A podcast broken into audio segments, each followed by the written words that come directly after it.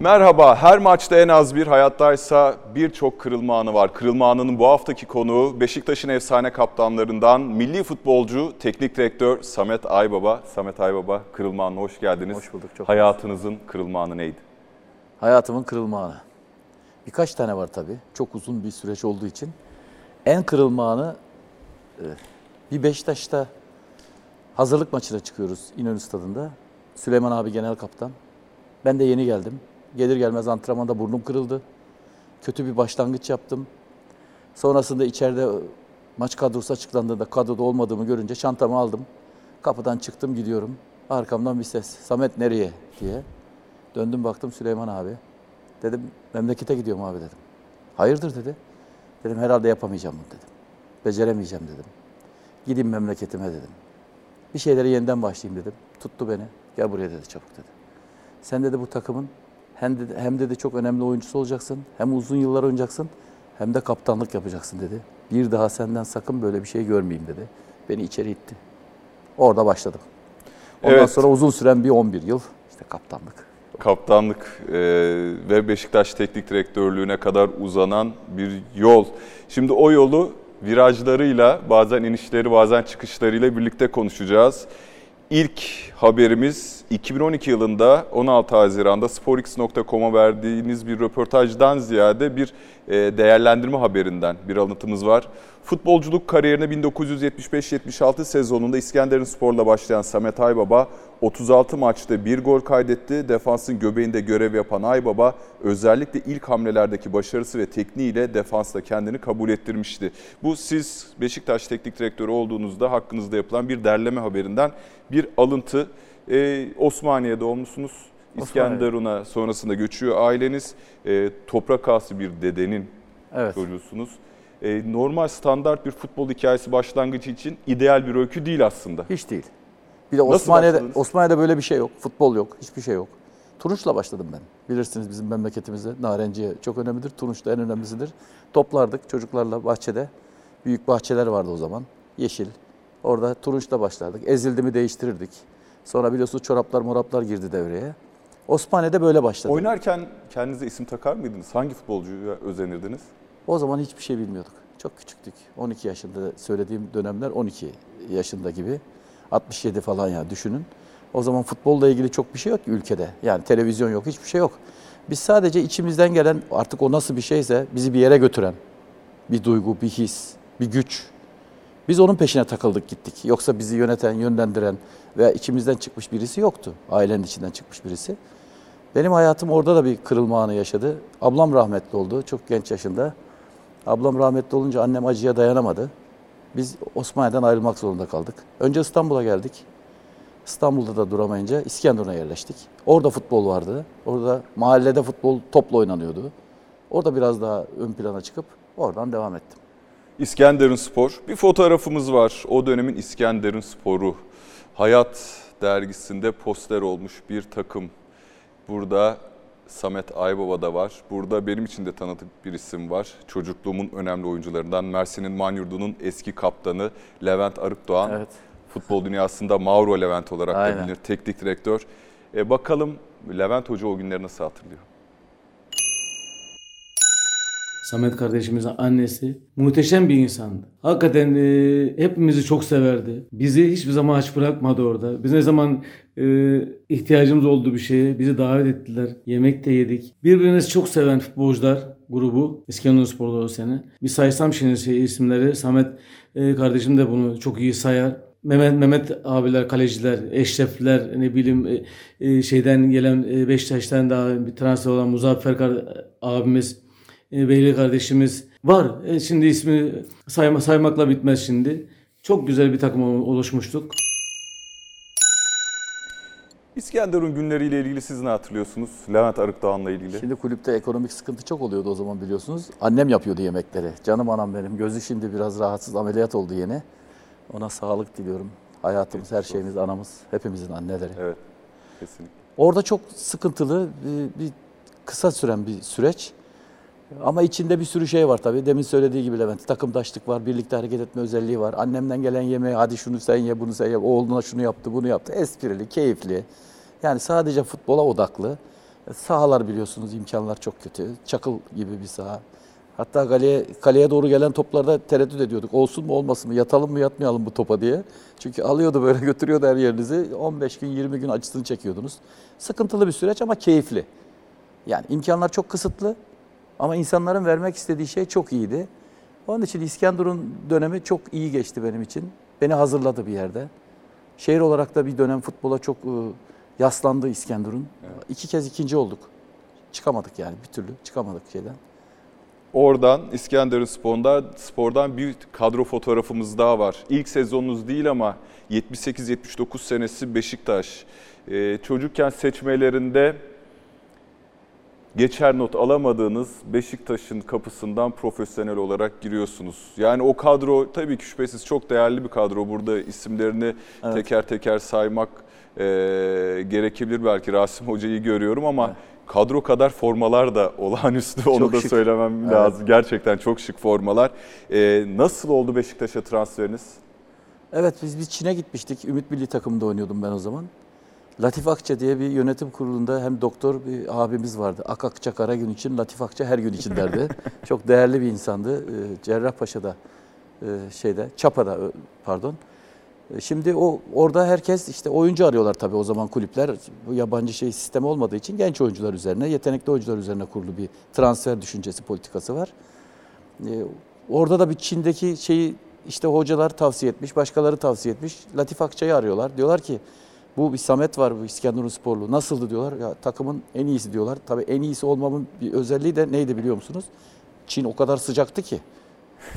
20. dakikadan sonra herkes bizi çıkarın diyordu. Bir Şevket vardı Adana Sporlu bir de ben biz bir hiç Bize çok serin keyifli geliyordu yani. Herkes buz kovalarına kafalarını sokuyordu. Şevket'le ikimiz hep 90 dakika oynadık. Herkes dışarı çıkmak için şey yapıyor. Oradan e, işte Latif abinin de katkısıyla Faik Gürses o zaman e, Anadolu Ajansı'ndaydı. Faik Gürses benim bu demin gösterdiğiniz resimdeki Beykoz maçını seyretmiş. O maçta da çok iyi oynamıştım ben. Onun da tavsiyesi Gazi Akınal'ın işte o zamanki başkanımızın o, hadi bu işi yapalım demesiyle transfere bitmesine yarım saat kala yani 31 Temmuz'da işte 5'te falan benim mukalem e, fes oldu. Gazeteleri çok taradım ama o günü bula- bilmediğim için bulamadım gazete arşivlerini. Yoksa haberini bulmaya çalıştım. Demek ki 31 Temmuz 1977'ymiş. Aynen. Ee, çok aslında parlak bir dönem değil Beşiktaş'ın. Saba öncesi dönemi. Ee, hayal ettiğiniz Beşiktaş'ta, gittiğinizde bulduğunuz Beşiktaş arasında bir fark var mıydı? Ya Beşiktaş tabii bizim için hayal ötesiydi. İskenderun Spor'da oynuyorsunuz ikinci ligde Beşiktaş. Ama öncesinde ben bir Galatasaray görüşmesi yaptım. Ee, bir Süper Lig'deki bir sürü takımla görüşme yaptım. Adana Demirspor'la yaptım. Bir sürü yakın olduğu için memleket. Tabii Beşiktaş'a geldiğimizde e, bu demin söylediğiniz büyük hayalin içinde çok sıkıntılar olduğunu e, yani hem ekonomik anlamda hem tesis anlamında sadece içinde çok yüksek bir enerji var. Birbirine bağlı inanılmaz bir taraftar topluluğu var. Ve bunu doğru yönetmeye çalışan, her şeyi kendi gayretiyle yapmaya çalışan bir yönetim kurulu ve başkanı var o zaman biliyorsunuz. Evet. Ama Beşiktaş biz mesela bir sene 10 futbolcuyla başladık yeni. Benle beraber geldi. Ertesi sene 12 tane yeni oyuncu yine geldi. Öbür sene yine 12-13 tane oyuncu geldi. Ta ki 81-82'ye kadar. O şampiyonluktan sonra bizim kadromuz da oturdu. Oyuncu kalitesi, oyun kalitesi, insanların Beşiktaş'a olan sevgisi her şeyi arttı. Çok kritik bir şampiyonluktan bahsediyoruz. Beşiktaş tarihinin dördüncü ama 15 yıl aradan 15. sonra gelen bir kırılma anı. Belki de sizin kırılma anı- anlarınızı konuşuyoruz ama Beşiktaş Jimnastik Kulübü'nün de futbol branşındaki kırılma dönemlerinden birisi. Bir fotoğraf var onunla alakalı. O kadro 1982 yılında şampiyonluğu elde ettiğiniz maçın gazete kupürü Beşiktaş şampiyon şeklinde yansıyor ve bir de görselimiz var hareketli. Ali Kemal. Ziya offside yok. Çetin kale boşaldı. Çetin plase ve top ağlarda. Ziya'nın vuruşu. Bu arada Taner Topa da koşuyor. Eskişehir sporlu futbolcular yan hakeme koşuyorlar. Offside olduğu gerekçesiyle Beşiktaşlılar taraftarlarıyla bir sevinç yumağı oluşturuyorlar. Golü tekrar izliyoruz. Ziya'nın plasesi. Topa yetişemiyor Eskişehir spor defans oyuncuları. Beşiktaşlılar sevinç içinde bu arada.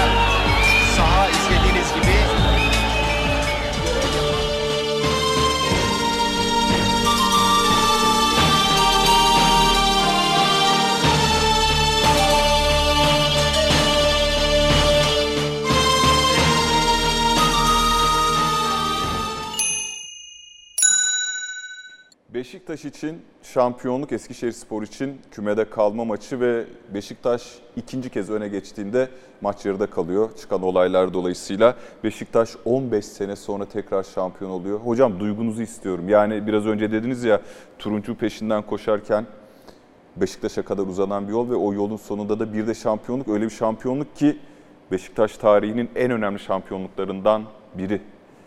Ne kampa gittik. İlk iki idman yaptık. Ee, Miliç şeyleri yere attı düdüğü ikisinde de.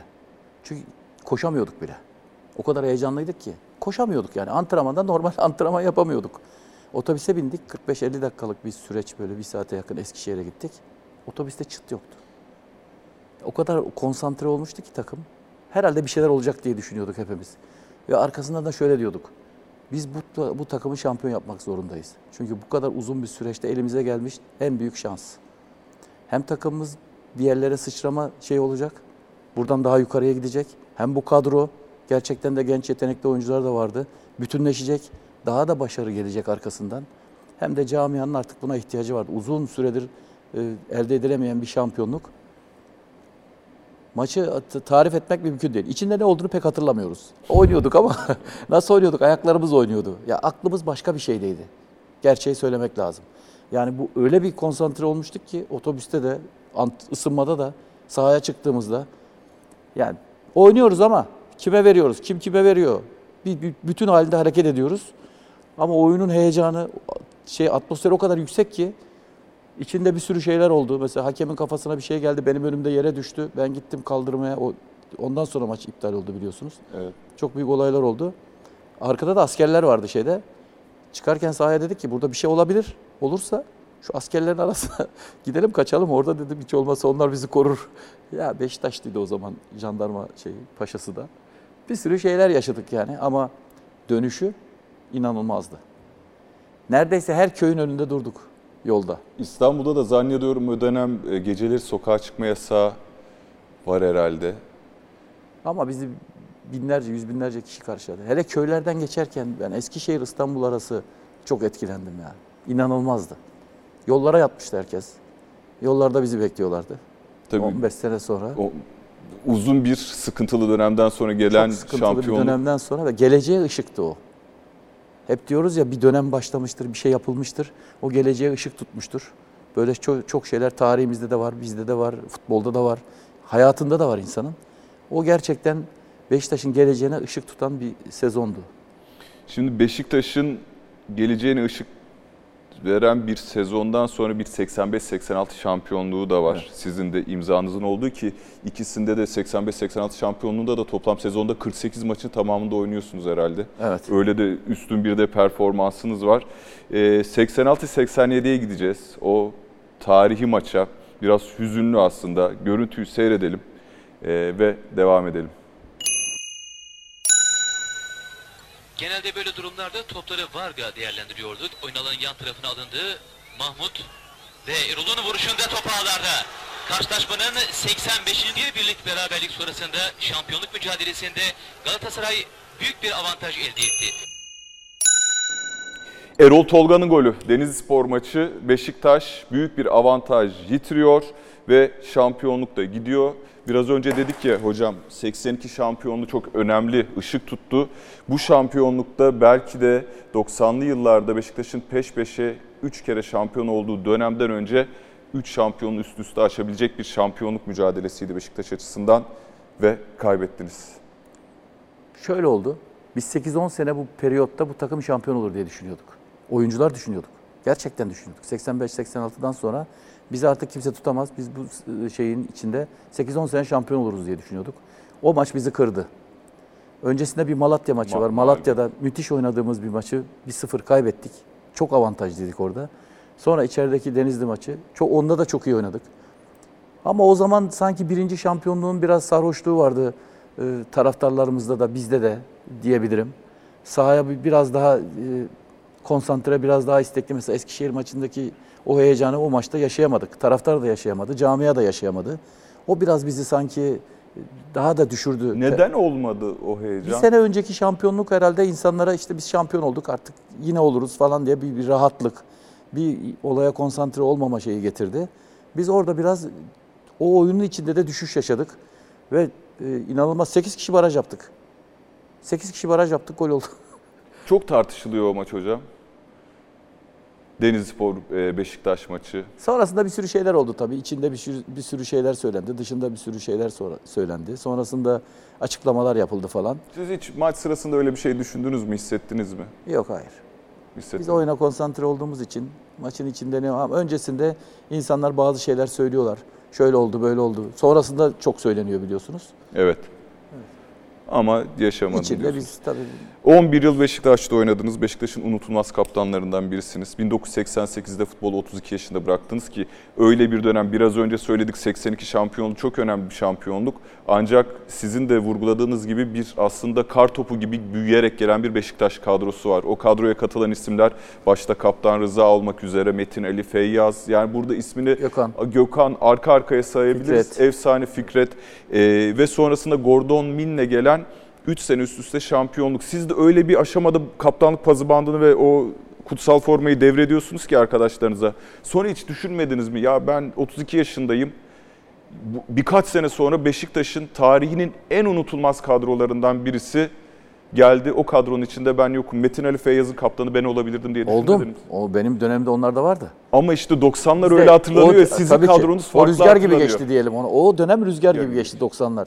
Şöyle söyleyeyim bu ikincilik beni çok etkiledi. Yani şu kaçan şampiyonluk biz olmalıydık diye hep düşündüğüm için çok etkiledi. Süleyman abiye gittim. Süleyman abi ben artık devam etmek istemiyorum dedim. Gordon e, biliyorsun Milne geldi o Evet, sene. Onunla evet. bir sezon oynadım. Gordon Mill bana çok ısrar etti. E, Bir sene daha oyna. En azından bir sene daha oyna dedi. Bu takımın sana ihtiyacı var dedi. Çok yoruldum dedim. Nasıl bir duyguysa o. Demek ki o zaman işte kaybedilen bir şeyin e, acısı çok ağır geliyor insana. Yani bütün şeyimi bozdu. Şimdi diyorum ki futbolcularıma sakın bırakmayın diyorum. Sakın bırakmayın. 32 yeni başlama Ya, geçirdiği yani şey. sonuçta bana çok ısrar etti Gordon Mill'de.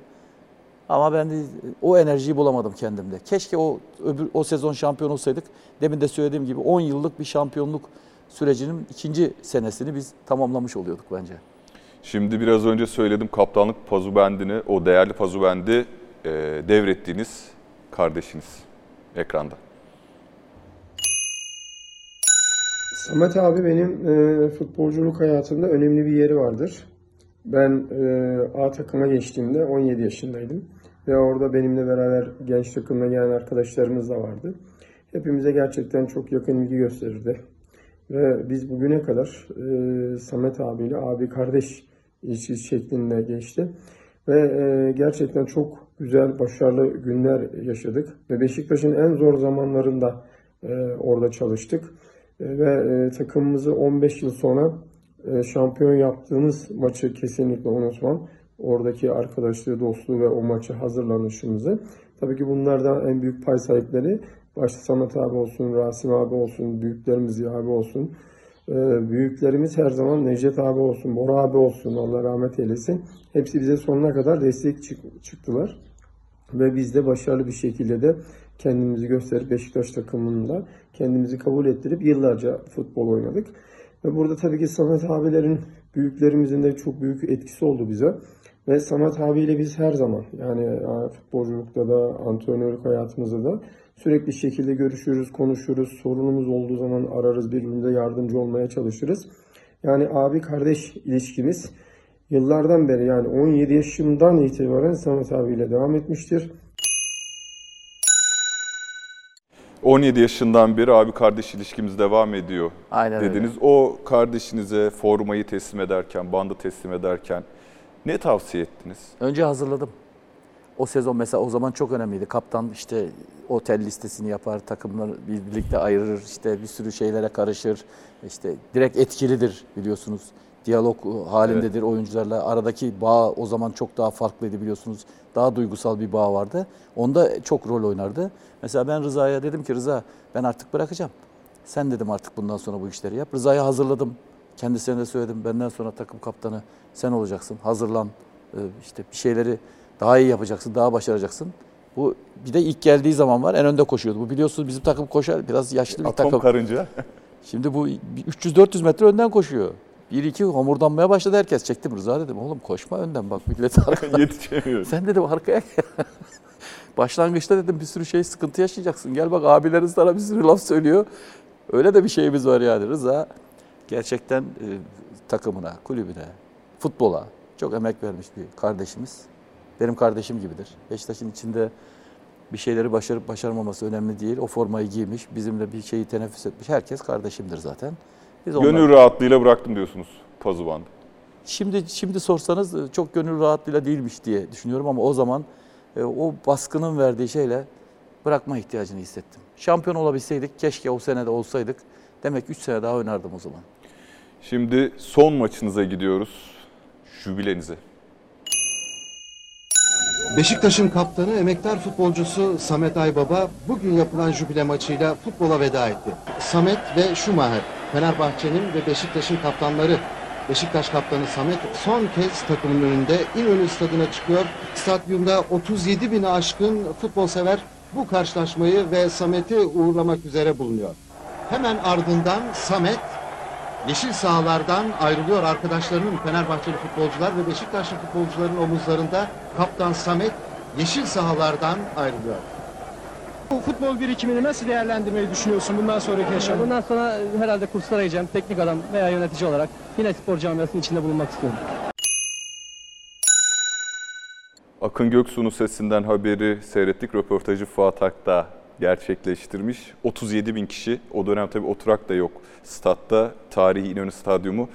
40 bin kişi de vardır orada. Bence Dışarıda da- sayamamışlardı. Dışarıda da 5-10 bin kişi Kimseye nasip olmayan neredeyse burada biz Kaptan Şifo Mehmet'i de ağırladık. Onun da jübilesi olağanüstü değerli bir jübileydi. Ee, ama bu jübilede Fenerbahçe ile karşı karşıya gelmesi, şimdi bu iki takımı kolay kolay böyle bir organizasyonda bir araya getirmek mümkün değil. Evet, verdiğimiz futbola verdiğimiz emeğin karşılığıydı o bence. Futbola saygının, takımlara saygının, takımdaşlık duygusunun herkese yayılmasını istemenin, doğru bir duruş göstermenin, doğru söylem içinde bulunmanın. Futbol çok değişik bir şey. İnsanlar e, birini sevdi mi inanılmaz peşinden gidiyorlar. Bırakmıyorlar yani. Sonuna kadar da bırakmıyorlar. Demek ki o duyguyu, o hissi, o isteği, o çalışkanlığı, sahada vermem gereken her şeyi nasıl verdiğimi ve futbolla ilgili söylemlerim insanların oraya o kadar yoğun bir şekilde gelmesine neden oldu. O maçta da çok enteresan şeyler oldu. Ne gibi Şimdi- hocam? Rıdvan ben, Rıza. İşte Rıza benden sonra Evet. kaptan. Ben- Dedi ki ben 10 dakika oynayacağım. Berabere bitsin maç dedim. Ondan sonra ben çıkayım ondan sonra oynayalım dedim. Tamam abi dediler. 7. dakika falan Rıza gol attı. Hakeme gittim dedim ki hocam beni çıkar. Niye dedi. 3 dakika var daha dedi kaptan dedi. Çıkar dedim ya biz böyle konuşmuştuk. Ayıp oldu dedim ya. Şimdi burada durmayayım dedim. 7. dakikada oyunlar o zaman çıktı. Onu bile yap, beceremedik yani. Sonra Rıza bir tane daha attı 2-0 bitti maç. Rıza Hoca. Hiç Öncesi, Rıza Hoca söz kazanmış. öncesi ve sonrası Söz sonrası olmak üzere. Ee, şimdi röportajda söylüyorsunuz yönetici olarak zaten kafaya da koymuşsunuz. Evet. Futbolun içinde kalıp yönetici e, artık takım elbise giymeye ya da eşofmanları kuşanmaya.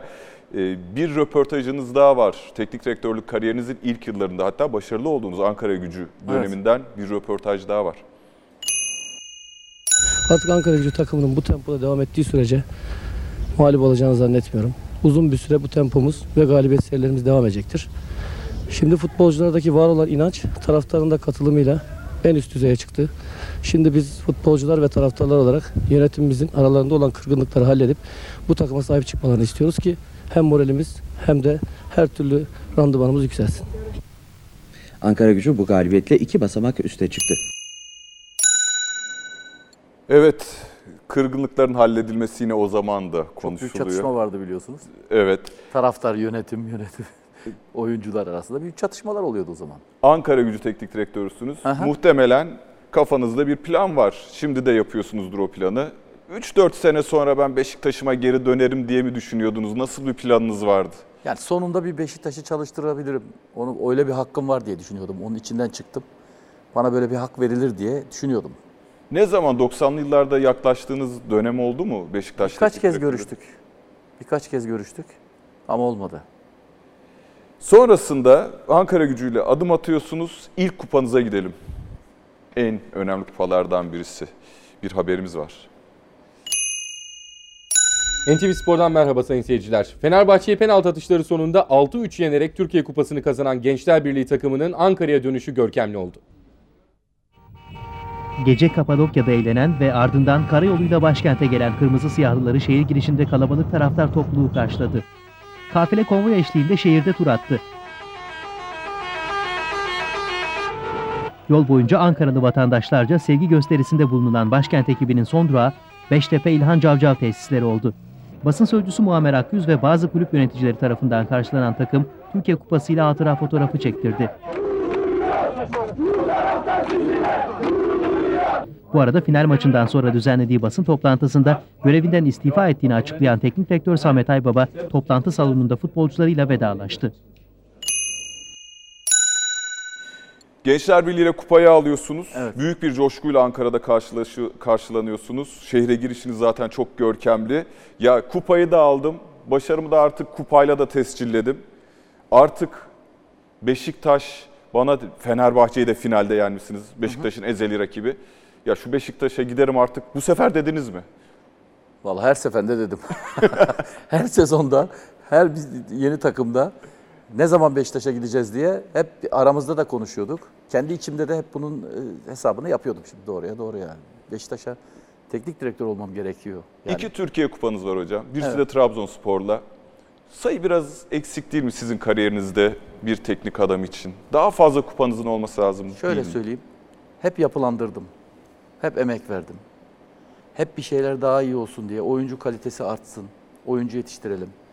Günlük, geçici, haftalık, maçlara bağlı bir plan yapmayayım. Hep geleceğe yönelik. Kulübün tesisinin daha ileriye gitmesine katkım olsun. Yönetenlerin benim içimde yaşadığım, bildiğim, birikimin, bilgimden bir takım şeyleri kendileri alsın, etkilensin. Oyuncular, genç çocukları, ülkemizde bir sürü 15 milyona yakın genç var biliyorsunuz. Bu çocuklardan milli takım oyuncusu çıksın. Hiçbir zaman ben bu hafta şu maçı atlatayım, e, 15 hafta daha kalırım. Hayatımda hiç böyle bir plan yapmadım. Hiç düşünmedim. Onun için de e, bir sürü şeyi bildiğim gibi yaptım. İyi olmadığında bırakma şeyine geldik.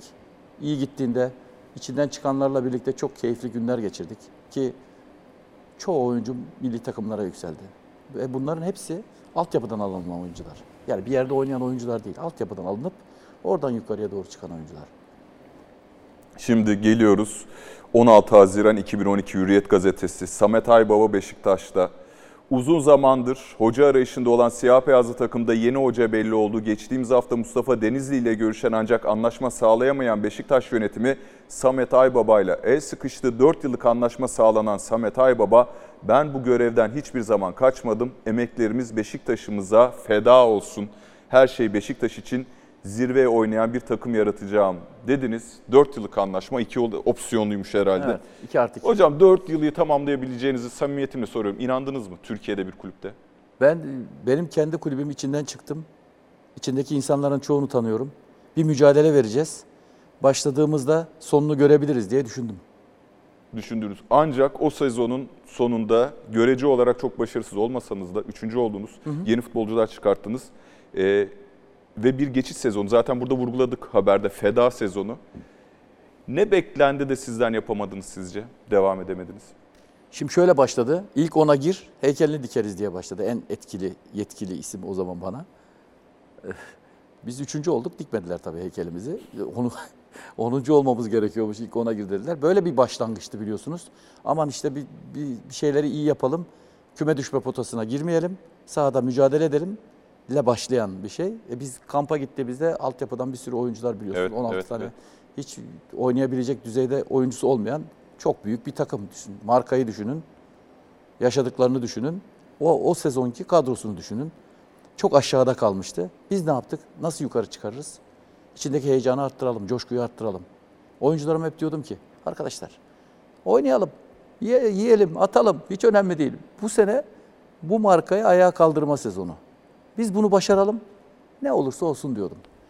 Ama evet. Ama sonuçta e, geriye dönüp baktığımda inanılmaz mutluyum başardıkları için arkadaşlar. Sonraki şampiyonluklarda, Şampiyonlar Ligi'ndeki namağlup sezonda, UEFA Avrupa Ligi'ndeki çeyrek final sezonunda ne kadar payınız var?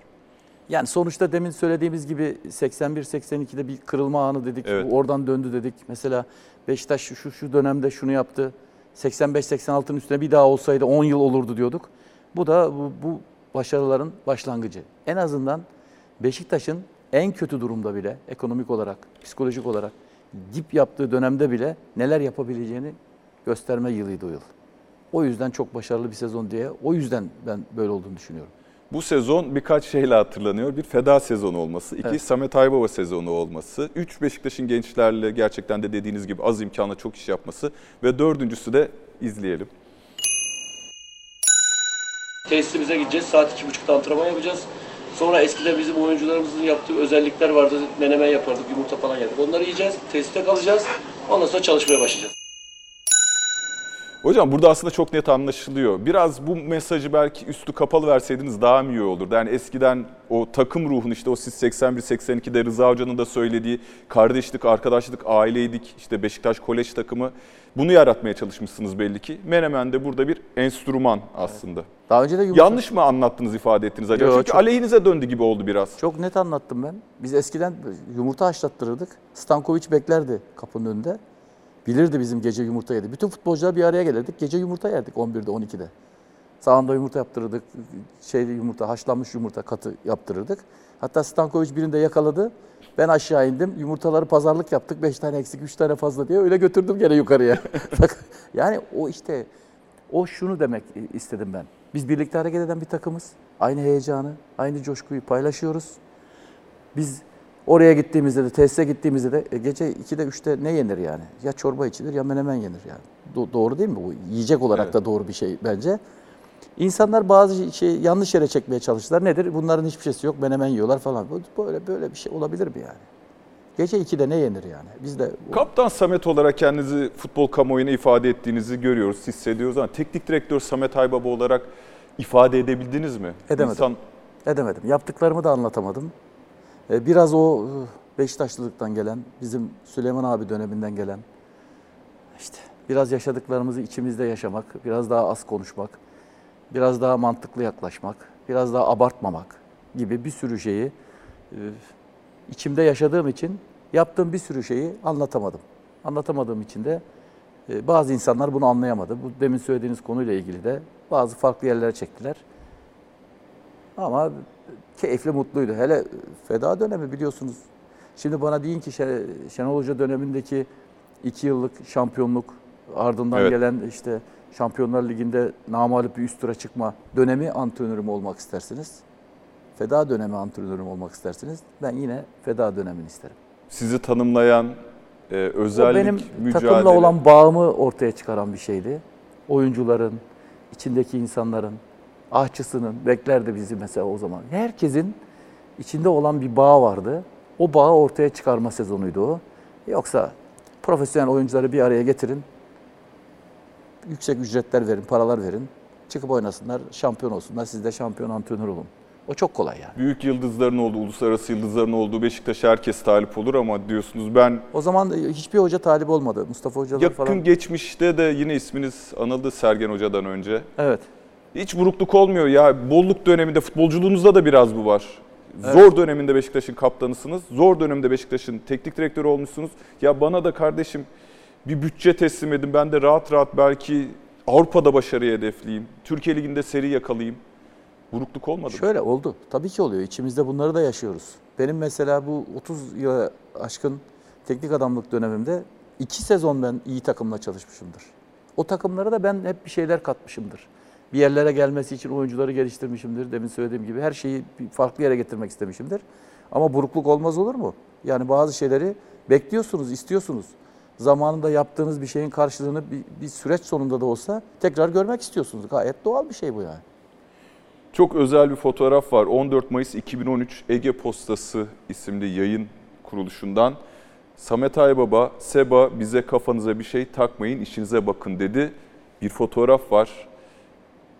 Değerli başkan, rahmetli Süleyman Seba ile birlikte onu ziyaretinizden e, pencereden bakıyorsunuz hocam. Fotoğrafı Evet. hatırlıyorsunuzdur. E, hayatınızda nasıl bir yeri var Sayın Süleyman Seba'nın? Süleyman abi inanılmaz.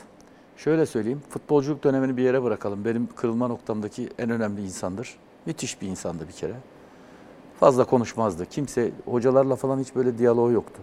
Beni çağırırdı, sorardı. Nedir işte, ne yapıyorsunuz, bir şey var mı? Yok derdim abi, her şey e, normal gidiyor derdim. Süleyman abi e, yani e, kendini tamamen Beşiktaş'a adamıştı. Adanmış biri. Onun dışında başka bir hayatı yoktu. Her şey Beşiktaş'tı. Ee, hep onun için üretiyordu. Şimdi ben imza attım Beşiktaş'a. Arabaya bindim. Gittim Süleyman abinin evinin altında bir bordo mavi diye bir şey vardır. Kafe böyle orada oturur hep. Gittim oturdum. Hayırdır dedi bana. E, özledim abi seni dedim bir göreyim dedim dedim. Ne yapıyorsun dedi. İmza attım dedim. Nereye attın dedi. Beşiktaş'a imza attım dedim. Hemen ellerimi tuttu. Gözünden yaş geldi Süleyman abi. Gerçekten mi dedi ya? Evet dedim. İkinci lafı ne oldu biliyor musun? Bizim çocuklardan hangisini alacaksın dedi. abi dedim Ulvi ile Recep'i alacağım. Aferin sana dedi. Bizim çocuklara dedi sakın dedi şey yapma. Altyapıya da dedim bazı arkadaşları organize edeceğiz dedim. İnanılmaz mutlu oldu. Böyle titredi Süleyman abi 3-5 dakika. Ve imzayı attım karşıda. İlk Süleyman abinin yanına gittim. Arabama bindim, direkt Süleyman abinin yanına gittim. Bizim için o kadar değerlidir. Yani futbol için de çok değerlidir. Keşke onun kıymetini daha önceden bilselerdi de daha farklı şeyler yapılabilseydi. 1987 hayatınızda önemli noktalardan birisi e, milletvekili seçimlerinde aday oluyorsunuz. Bu süreçte Sayın Seba hayatınıza çok yön veren birisi olarak size tavsiyede bulundu mu? Aman oğlum gir, aman oğlum girme, siyasete bulaş, bulaşma. Kaptansın, Beşiktaş'ı temsil ediyorsun. Evet bir, ara bana dedi ki sen niye bu böyle bir şeye giriyorsun dedi. Abi dedim çok istiyorlar dedim. Benim böyle şey olmamı istiyorlar. Hem Beşiktaş'ı temsil ederim dedim. Benim bir şeyim yok ki, beklentim yok ki dedim. Temsil etmek için, doğru bir şeylere ka- katılmak için dedim yapıyorum. Vallahi dedi keşke dedi şey yapmasaydın dedi. Bana birkaç kez söyledi Süleyman abi. Ama direkt öyle Süleyman abi şey değildi yani. Bir yaptı. Şeyden başlıyorum bana çünkü e, öyle şeyleri söylerdi ki giderdim Süleyman abi bu paralarla ilgili ben şey ettim sana şey edecekler sen şey ettir derdi. Biliyorsunuz görevi nedeniyle biraz gizli konuşmayı. Şifreli. Abi, tamam anladım Süleyman Ama abi. de bütün şu Beşiktaş camiası o şifreyi kırmış. Tabii Ben ben, hemen direkt kırmıştım. Ben şey ettim. Onlar şey edecek, sana şey edecekler, sen de şey ettir. Tamam abi derdim, anlaşıldı konu derim. Çık çık derdi dışarıda. Şimdi sosyal medya yansımalarıyla devam ediyoruz. Bir maç önü görüntümüz var. 1986-87 Fenerbahçe maçı öncesi 1-0 Rıza Çalınbay'ın penaltı golüyle kazanıyorsunuz. Maçtan önce röportajlar var. İzleyelim.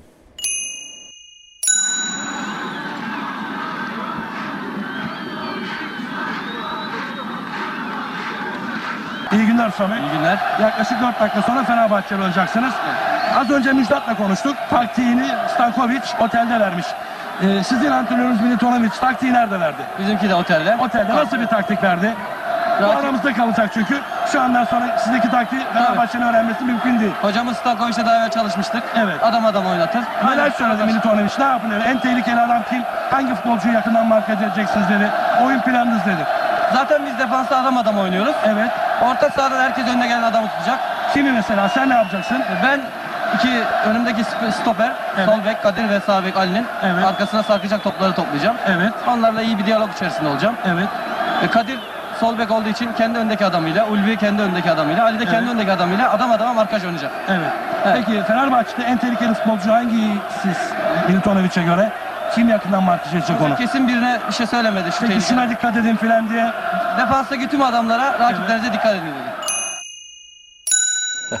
Militonovic teknik direktörünüz. Size net zaten liberosunuz. Libero Evet. deyince akla gelen ilk Evet. isimlerden birisi. Liberoluk yaptı biz. Çıksana aynen öyle. Çok basit bir şekilde ben de izah etmişim. Ee, Ender Asman değerli gazeteci abimiz röportajı yapıyor. Tabii o dönemin o zamanın ruhu çok farklı. Yani şimdi böyle röportajlar yapılmasın imkanı ihtimali yok. Ama Taktik- uzaklaştı. Yok ama futbolda insanlardan uzaklaştı. Keyif alanından çıktı. Artık Maalesef. çok farklı yere geldi. O nedenle sıkıntılı yani şu anda. Yine 32 yaşında bırakmanıza döneceğim ama 32 yaşında bırakırken çünkü artık sizin ihtisas mevkiniz futbolda yok. Şimdi sizin oynadığınız gibi bir futbolcunuz oynamaya kalksa ne yapıyorsun oğlum sen diye herhalde Evet. uyarırsınız. Ya gördüğünüzde 80'lerin sonu bu libero mevkii de artık yavaş yavaş ortadan kalkıyor. Ben de valizimi toplayayım dediniz mi hocam? Benim çünkü yok, meslek. top- Yok hiç öyle bir şey demedim. Ulvi vardı biliyorsunuz. O hızlıydı Ulvi. Biz tandem oynadık bir müddet. Evet. Yani biz 85'te mesela e, Stankovic döneminde şampiyon olduğumuzda tandem oynuyorduk. Ulvi ile ikimiz. Ama tandem hep şöyle oluyordu tabii. İlk toplara çıkan o oluyordu. Arkadan. ben arkaya kaçıyordum. İçeriye çekiyorduk bekleri de. O zaman mesela biz bunu futbolcu olarak görüyorduk ama teknik adam olarak bakınca içine girince çok daha farklı şeyler bekleniyor, isteniyor, düşünülüyor. Devamlı detaylar, detaylar, detaylar. Çok farklı bir şey. Ama biz orada bu işi çok iyi yapıyorduk. Kadir'le biliyorsunuz Ulvi ben Kadir. Evet. 10 yıl birlikte oynadık. Biliyorum. Göreve geldiği zaman Hami Mandıralı'yı ve kemikleşmiş defans oyuncusu Osman Özköylü'yü takımdan göndererek takımdaki en yaşlı oyuncunun yaşını 25'e indirmiştir. Bir iki dönem süren amatörlükler, basit hataların yanında süren güzel futbolu devam ettirmiş ve Trabzonspor'u 13.lükten 3.lüğe yükseltmiştir. Ee, hocam kulüpler için gerçekten de bu sadece Trabzonspor için geçerli değil. Bu Gaziantep Spor, Bursa Spor, çalıştığınız Ankara Spor, başarılı olduklarınız bir zaman makinesi gibisiniz. Yani gidiyorsunuz zamanı biraz geriye alıp nüfus kağıtlarındaki yaşları düşürtüyorsunuz. Ee, bu gençleştirme operasyonları sırasında hiç hata yaptığınızı düşündünüz mü? Burada mesela Trabzonspor'da efsane futbolcusu Hami Mandıralı'yı çok cesur bir kararla kadro dışı bırakabiliyorsunuz ya da düşünmediğinizi açıklayabiliyorsunuz. Hiç hata yaptığınız oldu mu? Zaman zaman oldu. Hata yaptığım oldu. Ama genellikle başardım. E, Şöyle e, düşünüyorum. Gidip bakıyorum oyuncu tiplerine. Daha öncesinde ne olmuşa. Mesela biz bir yere gidiyoruz. Bu takım niye bu kadar başarısız? Trabzonspor gibi bir efsane takım. Futbolun efsanesi bir şehir. Nasıl bu kadar dip yapmış? Gerekçelerine bakıyoruz. Bazı şeyler var.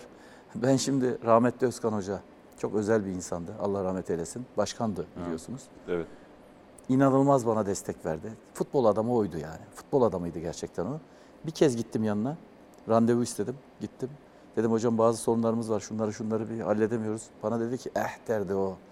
Yahu dedi biz sen bunları çözesin diye getirdik zaten dedi. Toplantı bitti. Düşünün bir futbol şehrine gidiyorsunuz. Bir şeyi yeniden başlatmanız lazım. Mesela o zaman da ben bir sloganla başlatmıştım.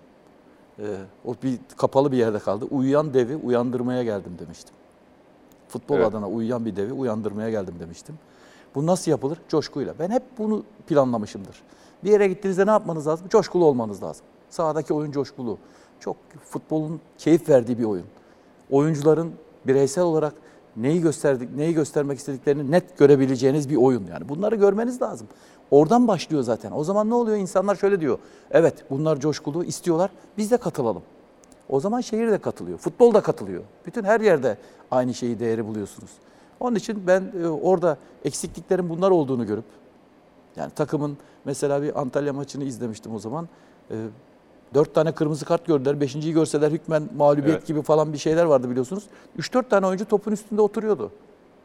Yani hakem oyuncuları atarken öbürleri tamamen kopuktu. Bunları bir çözmek lazım diye düşündüm. Tabii kişisel hiçbir şey. Benim oyunculuğumda da teknik adamlığımda da biriyle kişisel hiçbir problemim olmamıştır. Ben takım bütünlüğüne ne faydalı olur ne zararlı olur. Tamamen onun üzerinden bir şeyleri çözmeye çalıştım. O zaman da doğru yaptığım ortaya çıktı. Ben kupa şampiyonu olduk o sezon Evet, Trabzon'da. evet. Çok güzel, keyifliydi. Ve e, bir sezon sonra Özkan Hoca istifa etmeseydi biz ikinci sıradaydık zaten. Lig ikincisiydik. O bırakınca ben de bıraktım. 19 Mayıs 2007 Beşiktaş Ankara Spor maçında Beşiktaş taraftarı tarafından istenmediği yönetime duyurulmuş teknik direktör. Ee, hocam Beşiktaş'ın efsane kaptanısınız. 11 sene formasını giymişsiniz ki çok yokluk döneminde de giymişsiniz. 15 sene sonra şampiyon olan takımda da bulunuyorsunuz. Bir şampiyonunuz da var. Neden bu kadar zor oldu Beşiktaş'a gelmeniz? Yani taraftar neden size e, gönül koydu? Normalde Beşiktaş taraftarı kendi formasını giyen efsane oyuncularına çok sahip çıkar.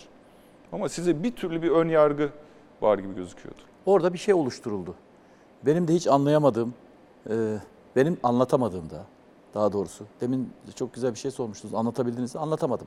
Yaşadıklarımızı, neler çektiğimizi, neler yaptığımızı, daha neler düşündüğümüzü bir türlü anlatamadım. Ama camianın içinde gerçekten de benimle ilgili bir olumsuz bir şey oluşturuldu o zaman. Bunu nasıl kırabiliriz diye birkaç kere düşündüm. Yüz yüze geldiğimizde hepsi arkadaşlarımız gayet şey rahat oturuyorduk. Ama farklı düşünceler vardı demek ki. Beni o camianın dışında tutmak isteyen düşünceler vardı. Sergen Yalçın imza törenini gördüğünüzde teknik direktör olarak 20 bini aşkın taraftar geldi. Sergen Yalçın bir Beşiktaş efsanesi altyapısından yetişmiş tabii ki ama Fenerbahçe'de de oynadı, Galatasaray'da da oynadı, Trabzonspor'da da oynadı. Ee, kıskandınız mı Sergen Yalçın imza törenine? Şu- Önce mutlu oldum. Tabii ki kıskandım. Herkes ister bunu yani. İçinden çıktığınız bir takımın e, başına geldiğinizde herkes böyle bir sahneyi görmek ister. Böyle bir pozitif bir şeyle başlamak ister. Kaldı ki biz o feda sezonunda biliyorsunuz bize sadece taraftar değil. Yani medyada bize karşıydı. Biliyorsunuz o dönem biz çok eleştirildik Evet. yani. Kadronun ne olduğunu bildikleri halde bizi acımasızca eleştirdiler hep. Yani kendi stadımızda bile o, mutlu olamadık yani bir sürü maçlarda biz e, ıslıklandık yani mesela. Bir sürü şeyler yaşadık. Beşiktaş'a gelene kadar belki de o dönemde en çok adı zikredilen isimlerden birisini dinleyelim. İlkeli ve prensipli olması, çalışkanlığı, dürüstlüğü ve doğruluğu, adamlığı bunlar çok önemli. Fakat o dönemlerde hak ettiği yerlere bir türlü gelemiyordu. Gelmesi imkansız gibiydi. Özellikle en çok sevdiği yer tabii ki neresi olabilir? Beşiktaş olabilir. Beşiktaş'a birçok teknik adam getiriliyordu başkanlar tarafından ama Samet Aybaba hiç düşünmüyordu. Sebebi de sürekli bana yansıtılıyordu. Senin kardeşi yüzünden Beşiktaş'a gelemiyorsun. Kardeşin Adnan Aybaba var diye Beşiktaş'a gelemiyorsun derken tabi bu da bende müthiş bir üzüntüye sebep oluyordu. Çok üzülüyordum yani ben bu kadar etkiliysem getirememek ya da getirmek Samet Aybaba'yı bana kaldıysa vay ya diyordum. Ben hemen yarın getiririm bana kalsa. Neden getirmeyeyim böyle bir teknik adamı, başarılı bir teknik hocayı? Ama sürekli ben konuşuyordum. Ben de üzülüyordum. Neyse ki kurtuldum. Şöyle kurtuldum. Feda döneminde Samet Aybaba Beşiktaş'ta görev alınca ben de büyük bir oh çektim. Gerçekten de büyük bir oh çektim. Sırtımdan büyük bir yük kalkmıştı. Kardeşiniz Adnan Aybaba Evet. sorumluluğu almış ama ne kadar sorumluluğu vardı? Hiç yoktu bence ama o da oluşturulmuştu o dönem. E, Adnan'ın söylemleri, konuşmaları ne yapabiliyorsa kendisi de net bir şekilde söylüyor. Öyle bir gücü nereden olabilir yani? Adnan'ın öyle medyada da öyle bir gücü yoktu, dışarıda da öyle bir gücü yoktu. Ama olumsuz bir şeyleri e, yaratabilmek için insanlar bazı şeyleri, argümanları kullanıyordu. Biri de kardeşimdi. Yani onun üzerinden yürüyorlardı. Hatta biz aramızda bazen şey de oluyordu. Bir kere dedim ki Adnan bak herkes seni sorumlu tutuyor. Ne yapalım biliyor musun kardeşim dedim. Ne yapalım abi dedi. Ya sana ben maaş vereyim dedim. Bırak şunu bir müddet dedim ben bir antrenör olayım ondan sonra tekrar Ya bu diyaloglar da oldu aramızda o dönemler. Kırılma anına fotoğraflarla devam ediyoruz. Fotoğrafları Samet Aybaba'nın kendisi seçti. Verelim. İlk fotoğrafımız Samet Aybaba oğluyla Serkan. Serkan'la bir Çok yetenekliydi ama istekli değildi. İstekli mi değildi? Yok. Genelde futbolcuların oğulları da istekli olur.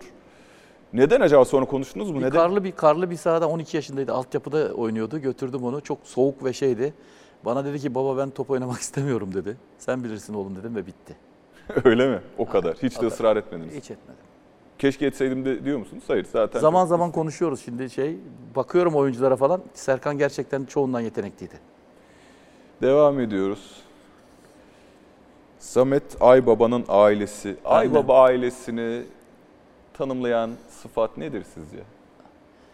Ya biz acayip bir şeydik. Annem İstanbullu. 16 yaşında gelin gelmiş Osmaniye'ye. Düşünebiliyor musun? 17 yaşında ilk çocuğu olmuş. E, Biz 6 kardeşmişiz. İkisi vefat etmiş. 4 kardeş. Emek var. Kültür var. Annem çok değişik bir kadın. Yani her türlü e, problemi çözen, anlatan, konuşan, okumuş. Çok enteresan bir kadın annem. Vicdanlı, inanılmaz merhametli. Hep ondan aldık. Babam rahmetli de işte o yörenin insanlar. Yani o dönem düşünün 60'ların Osmaniyesini düşünün.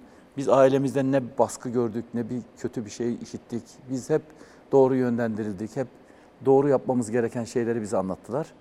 Aybaba ailesi deyince inanılmaz mutluluk, keyifli bir hayat ve gerçekten de merhametli bir vicdan. Çok güzel. E, devam ediyoruz fotoğraflara. Samet Hoca seçti fotoğrafları. Hocam neresi burası? Aa, Tanrı Dağları'na gittim. Ara sıra giderim ben. Çok enteresan şeylerim vardır tabii. Orası Kırgızistan.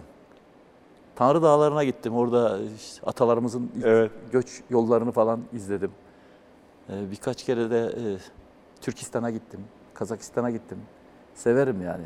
Milli haç diye Evet. tanımlıyoruz. Oralara gitmeyi. Orada çok e, güzel e, dağlar, dereler, işte yılkı atları var. Keyifli bir yer.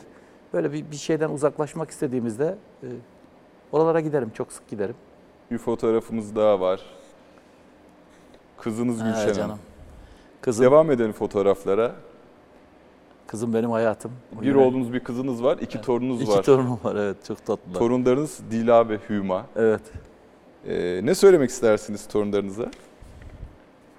Mesela Dila Beşiktaş'ta e, ilk e, bebeklik dönemini atlattı. Onunla çok güzel, keyifli şeylerimiz var.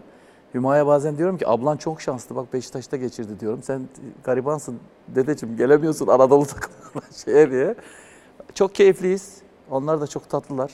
Evet tatlılar bir bakalım. Evet kızım ama bizim kızımız çok tatlı. Liracığım merhaba. Bizim yaşımız küçük olsa da biz senin bütün başarılarını em, izledik ve biliyoruz. Şey sen Beşiktaş'ın en bomba ve en iyi koçlarından birisin. Biz seni çok seviyoruz ve çok özledik. Sen dünyanın en iyi sizin. Seni çok seviyoruz. Bay bay. Hocam çok özlemişler. Evet. E, Çalışmaya gidince biliyorsunuz çok zor oluyor. Çok kısa süre. Bir de bu, bu sezon bir çalışma dönemi Evet. oldu. Çok sık gidip gelemiyorsunuz. Çok seviyoruz torunlarımızı, evlatlarımızı. Herkesin evlatlarını, torunlarını seviyoruz. Cümleler vereceğim size, kısa cümleler tamamlamanızı rica edeceğim. Keşke yapmasaydım dediğiniz bir şey hayatta. 32 yaşında futbolu bırakmasaydım. Keşke. Çok erken bırakmışım. Stankovic mi, Gordon Mill mi? Stankovic. Neden? Daha çok çalıştığınız için mi? Stankovic inanılmaz bir adamdı. Liderdi. Çok farklıydı. Direkt temas ediyordu.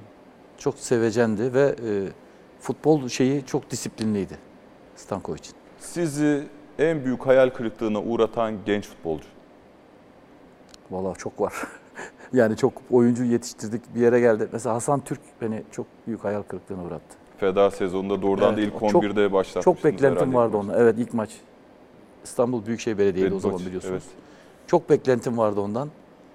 O maçta karşılığını alamadım mesela. Beklentinizin üzerine çıkan futbolcu? Oğuzhan müthiş çıktı. Hiç beklemiyordunuz. Sizden Evet. Mesela Sercan Volkan bir Bursa Spor'un şampiyonluğu direkt etkileyen Serdar Aziz. Onlar benim çıkardığım oyuncu grubunun içinde direkt e, şampiyonluğu etkileyen oyuncular oldu. Gaziantep Spor'da da çok oyuncu çıkarttınız. Oradan İbrahim Toraman, Bekir, işte e, birkaç tane Hasan vardı orada da. Evet. Ee, çalıştığınız Erdal vardı. En iyi iyi. futbolcu Kılıç Arslan diyorsunuz. Evet. Çalıştığınız en iyi futbolcu? Vallahi bu 5-6 tane var. Hemen sayabiliriz. Mesela Kone e, Sivas'ta benim çalıştığım en iyi oyunculardan biri. Robinho geldi sonra. Evet. O da çok değişik, kaliteli bir oyuncu. Ee, Mesela Beşiktaş'ta herkes mesela neye bakıyor? Yıldız oyuncuya bakıyor. Evet. Benim en önemli oyuncum Veli'ydi. Evet. Çok Sakatlanmasaydı uzun süre daha oynayabilirdi. Ee, birlikte oynadığınız en iyi futbolcu? Bizim takım bütün oyuncuları iyiydi. Peki. En çok etkilendiğiniz teknik direktör Stankovic mi? Stankovic. Kariyerinizde hangi maça geri dönmek isterdiniz? Eskişehir'deki maça. Şampiyon Futbolcu olarak kadar. Evet. Eskişehir'deki maça geri dönmek isterdim. En çok ne güldürür sizi? Metin güldürürdü. Çok Her zaman güldürürdü. hep aynı cevaplar geliyor Metin Tekin'le alakalı. Ee, ne sinirlendirir? Başarısızlık. Ee, en büyük hayaliniz ne? Yeniden teknik direktörü olmak istersiniz herhalde Beşiktaş'ın değil mi? Tabii ki isterim. Beşiktaş'ta çok farklı şeyler yapmak isterim. Ekonomisi çok zor durumda. O, onunla ilgili çok destek vermek isterim. Yeni oyuncular bulup orada yeni bir şey başlatmak isterim. Bunların hepsini isterim. Bunlar hep içimde var yani. Sizi en iyi tanımlayan sıfat nedir? Sizi. Ben e, futbol emekçisiyim. Hep geliştirme üzerine kurulmuş, odaklanmış. Bir şeyleri hem ekonomik anlamda hem de oyuncu kalitesi anlamında bir şeyleri doğru yapmaya planlamış. E, anlatamamış. E, bu değerlere çok önem verilmediği için de anlaşılamamış biri olduğumu düşünüyorum ben. En son ne zaman ve niçin ağladınız? Vallahi kızımın e, altın kelebek ödülü aldı yönetmen olarak. Gülşen Hanım evet. Gülşen ona ağladım ki çok ağlarım yani. Çocuk ağlasa da ağlarım. Memleketimizde olan her iyi şeye seviniriz, mutlu oluruz. En küçük bir kötü bir şeye de ağlarız, duygulanırız. Samet Aybaba, Kaptan Samet iyi ki geldiniz Kırılma Anı'na. Çok teşekkür ederim, çok mersi. Kırılma Anı'nın sonuna geldik. Tekrar görüşmek üzere, hoşçakalın.